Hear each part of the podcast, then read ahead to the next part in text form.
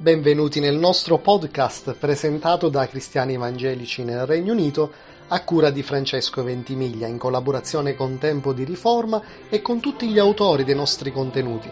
Saremo felici se anche quest'oggi potremo offrire ai nostri ascoltatori lieti momenti di edificazione e di riflessione. Buon ascolto.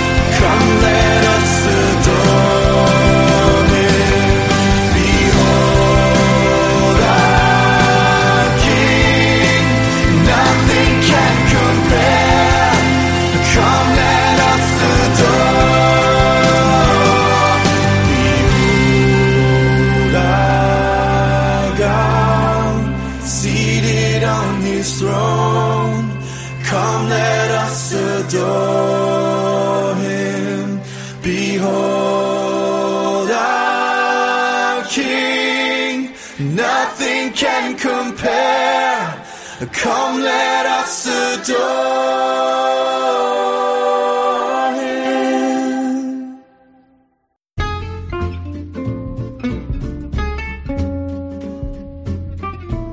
La realizzazione di questo podcast radio è una grande occasione di divulgazione dell'esperienza cristiana.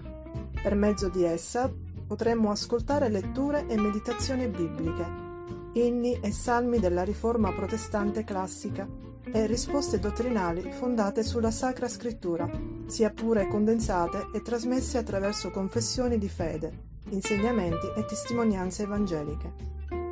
Inoltre, nelle brevi puntate di circa un'ora ciascuna, sarà possibile ascoltare interessanti riferimenti storici e culturali, qualche curiosità e tanta musica, con la partecipazione di diversi talenti e sensibilità. In estrema sintesi ci proponiamo con questo semplice esperimento di diffondere in un momento di grandi necessità e di ancor più grandi domande il messaggio salvifico di Cristo e la sua opera di persuasione nella società del nostro tempo. Un ascolto attento, una buona coscienza ed una sincera volontà di cambiamento saranno la risposta ideale ai quesiti ed alle sollecitazioni che il programma produrrà con gli obiettivi di una sana edificazione e di un'autentica benedizione nei suoi ascoltatori.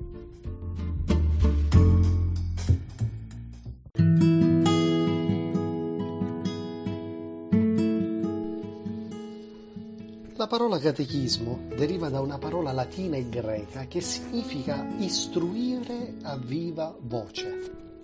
Consiste in pratica all'insegnamento e all'apprendimento dei principi della dottrina cristiana, formulati in serie di domande e risposte, pensato specialmente per l'istruzione religiosa dei fanciulli. Ha anche una funzione di memorizzazione ai fini di devozione personale, scopo evangelistico per ogni cristiano. Il Catechismo minore di Westminster, in inglese Westminster Shorter Catechism, è un catechismo compilato negli anni 1640 da teologi riformati inglesi e scozzesi ed è parte integrante dei canoni di Westminster, intesi a riformare la fede e la pratica delle chiese cristiane delle isole britanniche secondo la prospettiva teologica del calvinismo. Insieme alla confessione di fede e al catechismo maggiore di Westminster, sono considerati i maggiori documenti dottrinali della riforma protestante in lingua inglese. Completati nel 1640 dall'Assemblea di Westminster, furono presentati al Parlamento lungo il 14 aprile del 1648. Scopo del catechismo minore di Westminster è quello di educare i laici nella dottrina cristiana riformata. Per questo è strutturato in una serie di domande e risposte brevi atte a facilitarne la memorizzazione per l'appunto. Destinato particolarmente ai genitori e alle comunità cristiane per educare i bambini nella fede cristiana, il catechismo minore di Westminster era e rimane usato da diverse denominazioni protestanti pure per istruire i neofiti nella fede cristiana riformata da accompagnarsi alla confessione di fede e alla Bibbia. Sebbene la Chiesa riformata di Scozia chiama la Kirk avesse prodotto un nuovo catechismo secondo la forma della Chiesa di Scozia nel 1644 e fosse specificatamente rivolto ai bambini ed alla gioventù, esso non venne adottato dall'Assemblea dei teologi di Westminster. Più tardi però si riconobbe come il catechismo minore non fosse adatto per i bambini più piccoli e per persone di debole capacità. A questo proposito si crearono vari altri catechismi, come il Catechismo della Madre, Mother Catechism. Il primo libro della disciplina, il 1560, richiedeva, se si riservasse la domenica pomeriggio per l'istruzione cristiana dei bambini, e questa pratica fu adottata nella Kirk da ritorno di Scozia del riformatore John Knox. La catechesi divenne parte della vita delle chiese riformate scozzesi per istruire il popolo attraverso il servizio reso dai catechismi itineranti. Pratica questa continuata fino a tutto il XIX secolo. La Chiesa riformata di Scozia approvò il catechismo minore di Westminster nel 1648 e da allora divenne il manuale standard di istruzione della fede cristiana. In quanto però una parte significativa delle Highlands scozzesi parlava in gaelico, il sinodo di Argyll nel 1649 diede incarico ai suoi ministri di tradurre il catechismo minore di Westminster in quella lingua. Il risultato di quei lavori fu importante nella vita della Chiesa per decenni, anche quando esso si era cessata di utilizzarlo nelle chiese di lingua inglese. La Chiesa libera di Scozia ancora dona una Bibbia a tutti i bambini che possono rispondere accuratamente alle sue 107 domande in una sola seduta. Il Catechismo minore di Westminster è composto da 107 domande e risposte. Le prime 12 domande riguardano il Creatore, le domande dal 13 al 20 trattano del peccato originale e della condizione decaduta dell'umanità. Le domande 21 e 38 riguardano Cristo il Redentore e i benefici che conseguono alla redenzione. Le domande dal 39 al 84 discutono i dieci comandamenti. Le domande 85 e 97 istruiscono sui sacramenti del battesimo e della scena del Signore. L'ultima serie di domande 98 e 107 spiegano il Padre nostro. Questa organizzazione ricalca quella del famoso catechismo di Heidelberg. La domanda più famosa è la prima. Qual è lo scopo o il fine principale della vita umana? Lo scopo della vita umana è dare gloria a Dio e godere per sempre della sua presenza. Nel 1675 il presbiteriano Thomas Vincent a Londra pubblica una popolare esposizione di questo catechismo chiamata il Catechismo minore spiegato, The Shorter Catechism Explained. Più tardi, catechismi riformati come quello battista del Keach imitano il catechismo minore di Westminster sulla maggior parte dei punti, eccetto quella che riguarda il battesimo dei bambini. Questo catechismo fu adottato dal Sinodo presbiteriano di New York e Filadelfia nel 1788 e da quasi tutte le chiese presbiteriane, calviniste e congressionaliste di lingua inglese è stato pure tradotto in greco, ebraico, arabo, come pure in, in molte altre lingue ed è apparso in innumerevoli edizioni. Sebbene non sia molto conosciuto nell'Europa continentale, Esso è stato estensivamente usato più di qualsiasi altro catechismo protestante, ad eccezione forse del piccolo catechismo di Lutero e dal catechismo di Heidelberg. Iniziamo una serie audio con breve commento sul catechismo minore di Westminster. Buon ascolto.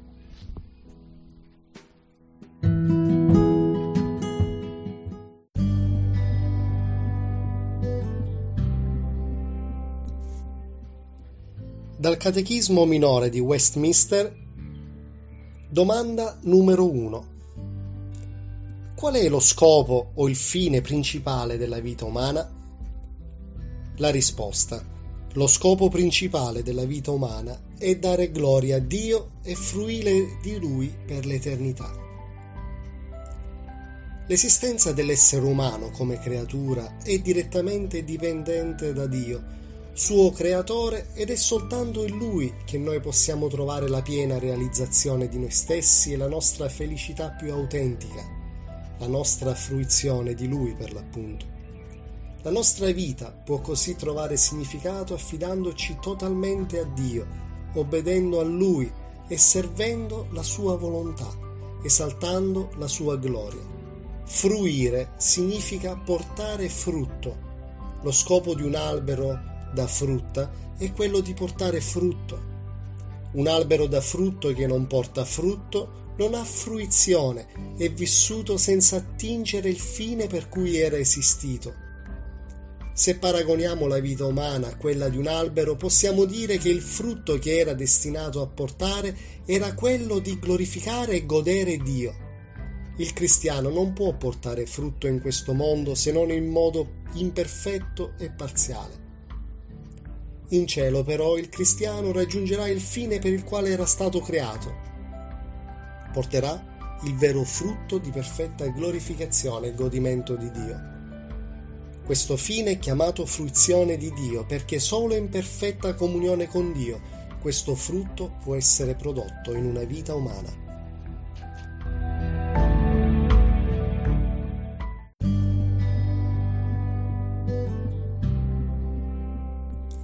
Dal Catechismo minore di Westminster leggiamo la domanda numero 2. Quale regola Dio ci ha dato per condurci a dare gloria a Dio e fruire di Lui? La risposta. La parola di Dio che comprende sia l'Antico che il Nuovo Testamento è l'unica regola che ci conduca a dare gloria a Dio ed a fruire di Lui. Un tempo l'essere umano era in costante comunione con Dio.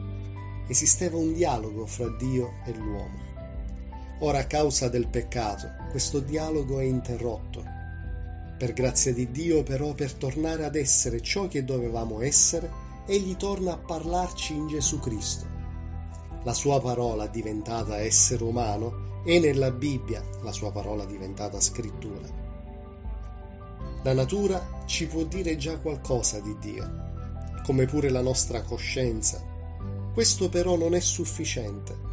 Dio ci ha dato in Cristo e nella scrittura e solo là la sua speciale rivelazione che ci può guidare in modo adeguato a ricostruire quello che dovevamo essere. È chiara a tutti nelle sue linee essenziali ed è sufficiente in se stessa per lo scopo che si prefigge. Non abbiamo bisogno di rivelazioni complementari.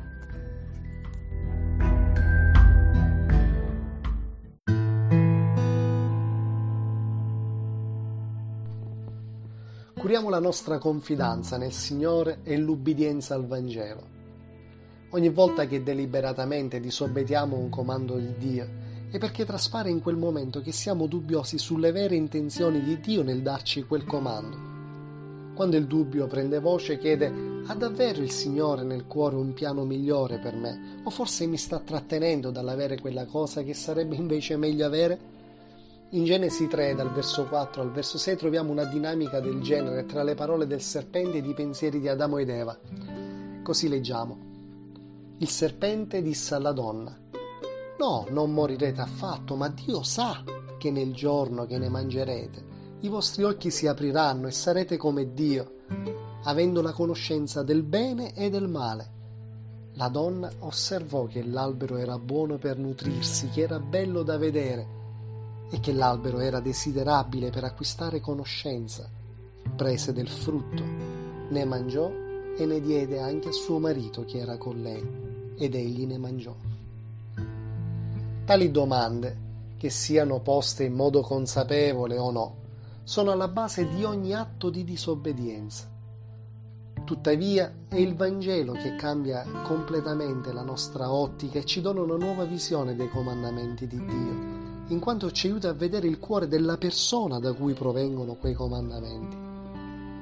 Quando iniziamo il nostro percorso di riflessione col Vangelo ci rendiamo conto che se Dio ci ha amato tanto da sacrificare la vita di suo figlio per noi, allora deve essere guidato da quello stesso amore quando ci esprime i suoi comandamenti.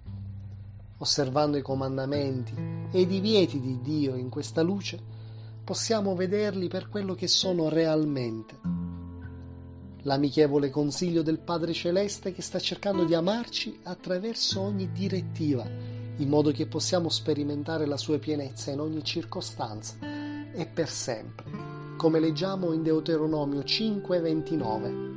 O avessero sempre un simile cuore, da temermi e da osservare tutti i miei comandamenti, affinché venga del bene a loro e ai loro figli per sempre.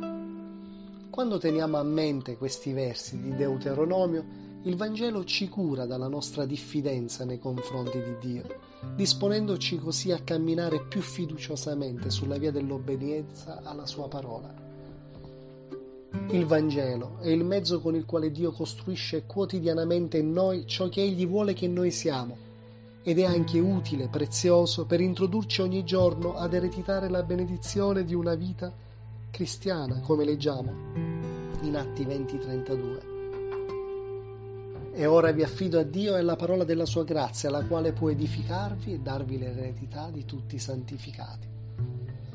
Quindi possiamo dire che il Vangelo ha tutto quello di cui abbiamo bisogno riguardo la vita e la pietà, come scritto anche in 2 Pietro 1:3. La sua potenza divina ci ha donato tutto ciò che riguarda la vita e la pietà mediante la conoscenza di colui che ci ha chiamati con la propria gloria e virtù. È per questa ragione che Dio ci dice di essere fondati e saldi nel Vangelo in ogni tempo, senza mai permetterci di esserne smossi, come scritto in Colossesi, capitolo 1, verso 22 e 23. Ora Dio vi ha riconciliati nel corpo della carne di Lui per mezzo della morte d'esso, per farvi comparire davanti a sé santi e immacolati e irreprensibili, seppur perseverate nella fede, fondati e saldi, e non essendo smossi dalla speranza dell'Evangelo che avete udito che fu predicato in tutta la creazione sotto il cielo e del quale io, Paolo, sono stato fatto ministro. Il solo fatto che Dio ci raccomandi di stare fermi e saldi nel Vangelo in ogni tempo significa che Egli intende supplire ad ogni nostro bisogno fino a quando dimoreremo in quel luogo. Dalla lettera ai Colossesi, capitolo 1, verso 9 fino al 12, concludendo, leggiamo. Perciò anche noi, dal giorno che abbiamo ciò udito, non cessiamo di pregare per voi e di domandare che siate ripieni della profonda conoscenza della volontà di Dio in ogni sapienza e intelligenza spirituale, affinché camminiate in modo degno del Signore per piacergli in ogni cosa, portando frutto in ogni opera buona e crescendo nella conoscenza di Dio, essendo fortificati in ogni forza secondo la potenza della sua gloria, onde possiate essere in tutto pazienti e longanimi e rendendo grazie con allegrezza al Padre che vi ha messi in grado di partecipare alla sorte dei santi nella luce. Onoriamo dunque il Signore con sincerità, onestà e fedele perseveranza. Dio vi benedica.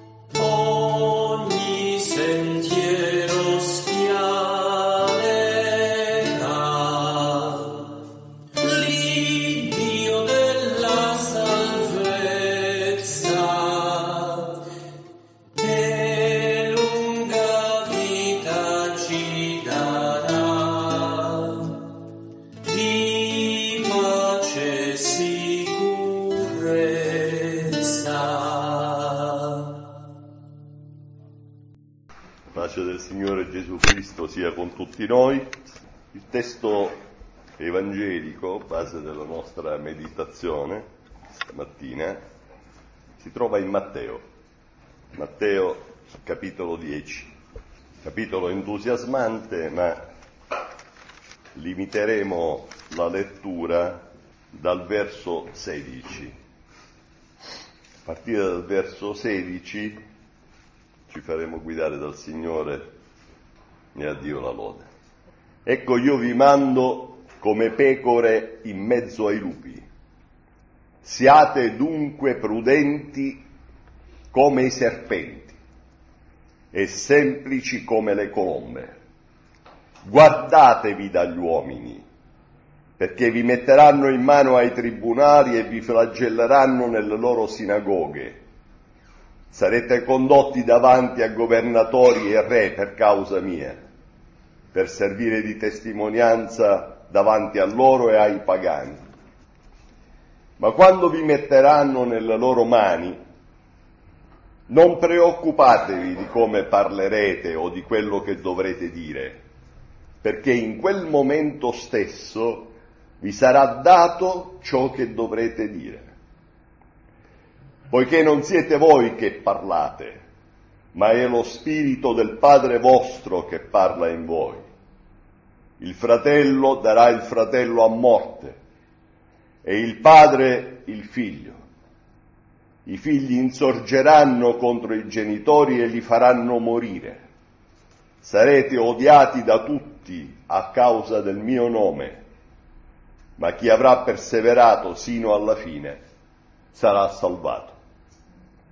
Quando vi perseguiteranno in una città, fuggite in un'altra. Perché io vi dico in verità che non avrete finito di percorrere le città di Israele prima che il figlio dell'uomo sia venuto. Un discepolo non è superiore al maestro, né un servo superiore al suo Signore. Basti al discepolo essere come il suo maestro e al servo essere come il suo Signore. Se hanno chiamato Belzebù il padrone, quanto più chiameranno così quelli di casa sua. Non li temete dunque, perché non c'è niente di nascosto che non debba essere scoperto, né di occulto che non debba essere conosciuto. Quello che io vi dico nelle tenebre, ditelo nella luce e quello che udite dettovi all'orecchio, predicatelo sui tetti. E non temete coloro che uccidono il corpo, ma non possono uccidere l'anima. Temete piuttosto colui che può far perire l'anima e il corpo nella genna. Due passeri non si vendono per un soldo, eppure non ne cade uno solo in terra senza il volere del Padre vostro quanto a voi, perfino i capelli del vostro capo sono tutti contati. Non temete dunque, voi valete più di molti passeri. Chi dunque mi riconoscerà davanti agli uomini, anch'io riconoscerò lui davanti al Padre mio che è nei cieli. Ma chiunque mi rinnegherà davanti agli uomini, anch'io rinnegherò lui davanti al Padre mio che è nei cieli. Non pensate che io sia venuto a mettere pace sulla terra. Non sono venuto a mettere pace, ma spada. Perché sono venuto a dividere il figlio da suo padre, la figlia da sua madre, la nuora dalla suocera, e i nemici dell'uomo saranno quelli stessi di casa sua chi ama padre o madre più di me non è degno di me, e chi ama figlio o figlia più di me non è degno di me. Chi non prende la sua croce e non viene dietro a me non è degno di me. Chi avrà trovato la sua vita la perderà, e chi avrà perduto la sua vita per causa mia la troverà. Chi riceve voi riceve me, e chi riceve me riceve colui che mi ha mandato. Chi riceve un profeta come profeta riceverà premio di profeta e chi riceve un giusto come giusto riceverà premio di giusto. E chi avrà dato da bere anche un solo bicchiere d'acqua fresca a uno di questi piccoli, perché è un mio discepolo, io vi dico in verità che non perderà affatto il suo premio. Il cuore della riflessione che Dio ha posto in me stamattina risiede in una piccola, grande parola. Piccola rispetto al numero delle lettere che la compongono, grande per i suoi molti significati e per le varie situazioni nelle quali essa può trovare collocazione. La parola è nascosto.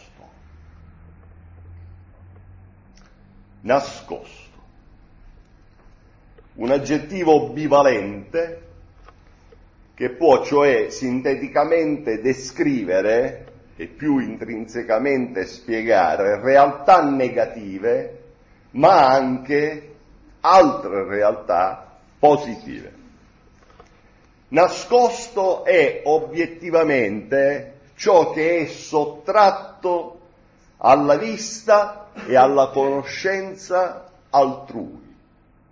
Nascosto è celato coperto, oscurato, ma può essere anche riferito a qualcosa di intimo, di interiore, nascosto nel senso di gelosamente circoscritto, protetto. Si tiene nascosta una vergogna, è vero, ma si tiene nascosto anche un tesoro. Umberto Saba scrisse nell'intimo dell'essere, profondo più del dolore, hanno stanza pensieri celesti. Nascosto quindi anche come segreto, recondito, occultato, si nascondono, e le cronache ahimè ne sono piene, si nascondono gli autori di un delitto o di una strage, ma molto più leggermente e superficialmente, molto più vicino a noi, si nascondono le rughe con un trucco o ci si nasconde la realtà dei fatti quando non si vuole prenderne coscienza o quando non si vuole assumere nel merito le proprie responsabilità. Si dirà allora che quel tale ha lanciato il sasso nascondendo poi la mano, oppure che ha nascosto la testa sotto la sabbia per non voler vedere quel che gli accade intorno. Ci si nasconde dietro una maschera quando sotto una apparente sincerità si cela una grande ipocrisia. Troviamo nella rivelazione delle sacre scritture i dettagli di queste realtà.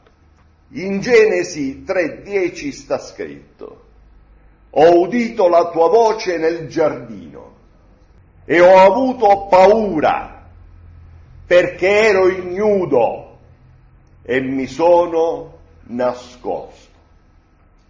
L'autore di questa dichiarazione lo conosciamo bene, era il nostro progenitore Adamo.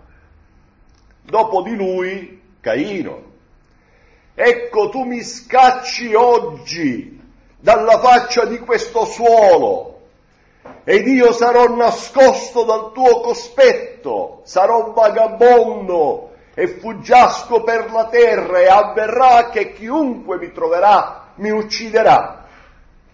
Nascosto, nascosto dal cospetto di Dio, significa essere spacciati. E così fu di Caino. Nel Salmo 31 Davide invoca il Dio, traimi dalla rete che mi hanno tesa di nascosto, perché tu sei il mio baluardo.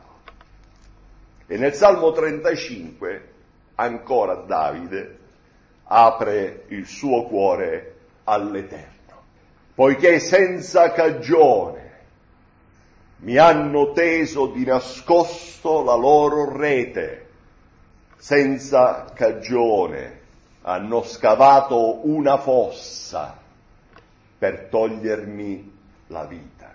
Nel libro dei proverbi è scritto, il vento del nord porta la pioggia e la lingua che sparla di nascosto fa oscurare il viso.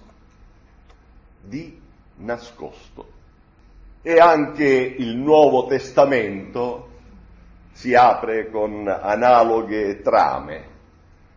Matteo ci racconta allora Erode, chiamati di nascosto i magi, si informò esattamente da loro del tempo in cui la stella era apparsa. Questi riferimenti che abbiamo considerato ci narrano di propositi oscuri e malvagi, ma la parola di Dio ci narra anche di altri nascondimenti, con altre dinamiche ed altri obiettivi. Già nell'Esodo, vi ricordate, al capitolo 2, questa donna, sta scritto, concepì e partorì un figliolo e vedendo come egli era bello, lo tenne nascosto per tre mesi.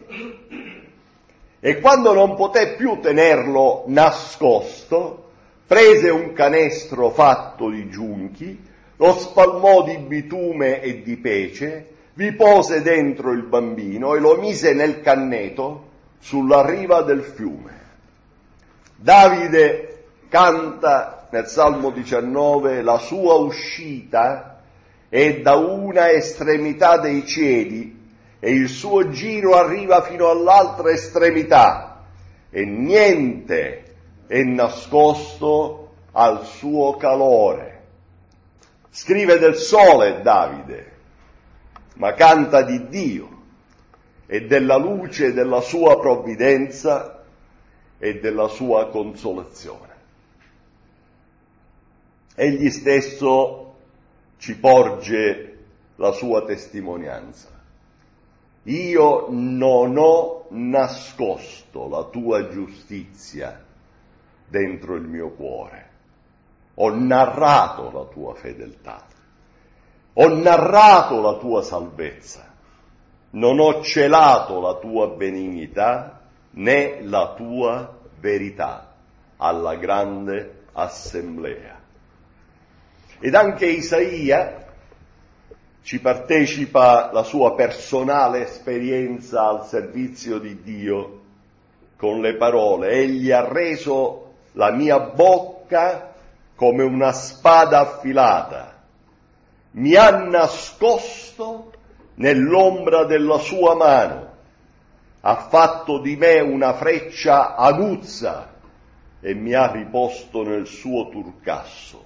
Nel suo Evangelo, che poi è il primo ad essere stato redatto, Marco riporta la dichiarazione di Cristo che rappresenta perfettamente la nostra lezione di oggi, poiché non vi è nulla che sia nascosto se non che in vista di essere manifestato e nulla è stato tenuto segreto se non per essere messo in luce. Gesù stesso talvolta adottò la via del nascondimento, lo fece in nome della libertà, lo fece in nome del discernimento e lo fece per il raggiungimento dei suoi obiettivi di grazia. Giovanni racconta che alla festa delle capanne, quando i suoi fratelli furono saliti alla festa, allora vi salì anche lui, non palesemente, ma come di nascosto. Cristo ha sempre bandito le vanità e le apparenze, ha scelto la verità e la concretezza, anche quando questo gli costò la vita alla fine di atroci ed immani sofferenze. Persino quando entrò trionfalmente a Gerusalemme e scelse la più modesta tra le cavalcature, un puledro d'asina sul quale nessuno si era mai posto a sedere.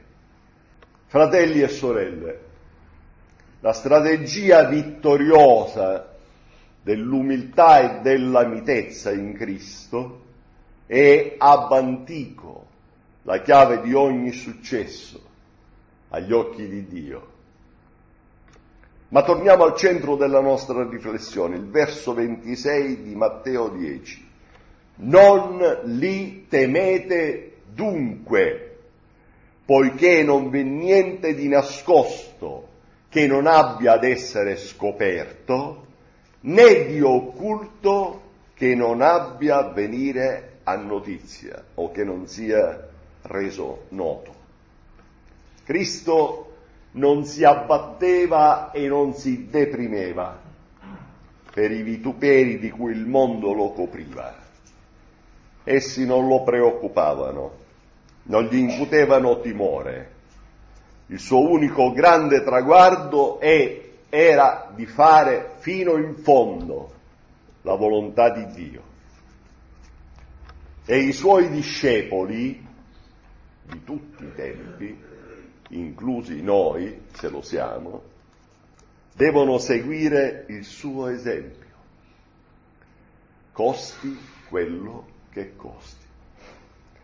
Le parole del Maestro che abbiamo appena letto servirono sì a profetizzare il giusto giudizio di Dio su chi nasconde le proprie colpe, ma anche ad incoraggiare gli innocenti. La loro integrità, i loro principi, la loro fede e le loro opere, per quanti tra loro abbiano avuto un tempo di nascondimento, per quanto siano stati nascosti e sconosciuti ai più, un giorno sarebbero stati svelati propositi, obiettivi, percorsi e autori di quei percorsi. Perciò nel bene e nel male la verità un giorno trionferà e tutto sarà reso noto. I colpevoli saranno resi noti per il giudizio i redenti saranno resi noti per il loro premio. E questo ci dovrebbe stamattina rallegrare, non preoccupare. Tenersi nascosti per umiltà è l'unica possibilità che hanno i credenti di impiegare questo aggettivo. Tenersi nascosti per umiltà, mai per viltà, mai per guadagni disonesti, mai per finalità criminali. Questi fatti purtroppo descrivono, raccontano la composita identità di un sistema col quale dobbiamo purtroppo quotidianamente fare i conti. a fare i conti anche qui sul piano dell'opposizione, mai del compromesso. Ora, fratelli e sorelle, Dio sa ogni cosa, lui, lui legge dentro i nostri cuori come un libro aperto. Se qualcuno quest'oggi si trova a dover affrontare contraddizioni amare e insanabili, se nel condurre la propria vita ci si è ritrovati ad infrangere principi morali e se doversi nascondere a determinato dolori, tribolazione e solitudine, questo è il momento di trovare perdono e liberazione al cospetto di Dio. La sua grazia può ricondurlo alla sua volontà e quindi a una condotta coerente ed onorevole secondo l'Evangelo. Fratelli e sorelle nel Signore, nessuno rimanga com'era. Tutto sia trasformato in noi, purificato dalla parola di Dio. E questo è il momento. Non lasciamo questo luogo con gli stessi fardelli, con gli stessi pesi e con le stesse contraddizioni che erano sulle nostre spalle e sui nostri cuori quando siamo arrivati qui stamattina. Ricordatevi che Dio può ogni cosa e comunque lo farà. Lo farà per gli ingiusti e lo farà per i giusti, con delle azioni di segno diverso che stupiranno in ogni caso il mondo intero. Ma noi dobbiamo essere dalla parte di Dio. Non dobbiamo nasconderci all'ombra delle nostre proprie difese stamattina. Dobbiamo aprirci al Signore, aprire i nostri cuori alla sua volontà e chiedergli chiaramente, Signore, nella mia comunità, con questo gruppo di fratelli e sorelle, che cosa mi chiami a fare? Che cosa posso fare io? per portare lode e gloria al tuo nome? Come posso onorarti e glorificarti?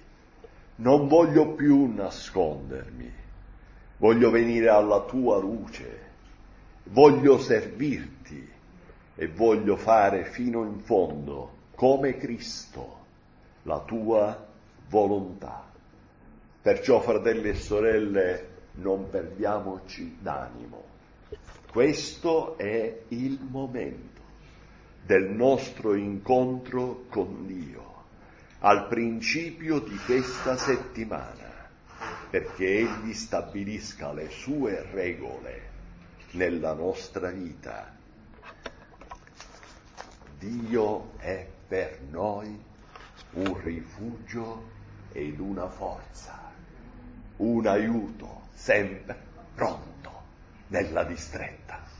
Amen.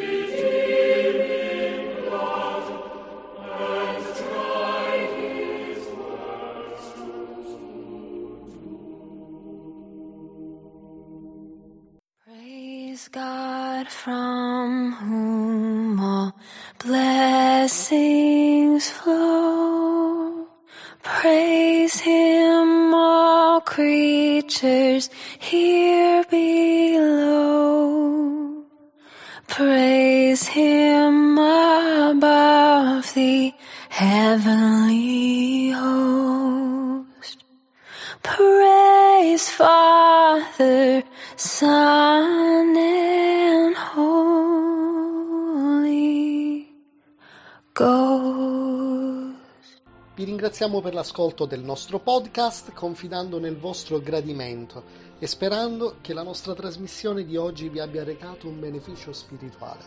Se avete domande, consigli, suggerimenti o critiche, scriveteci a questo indirizzo cristiani nel Regno Unito chiocciola gmail.com vi risponderemo volentieri.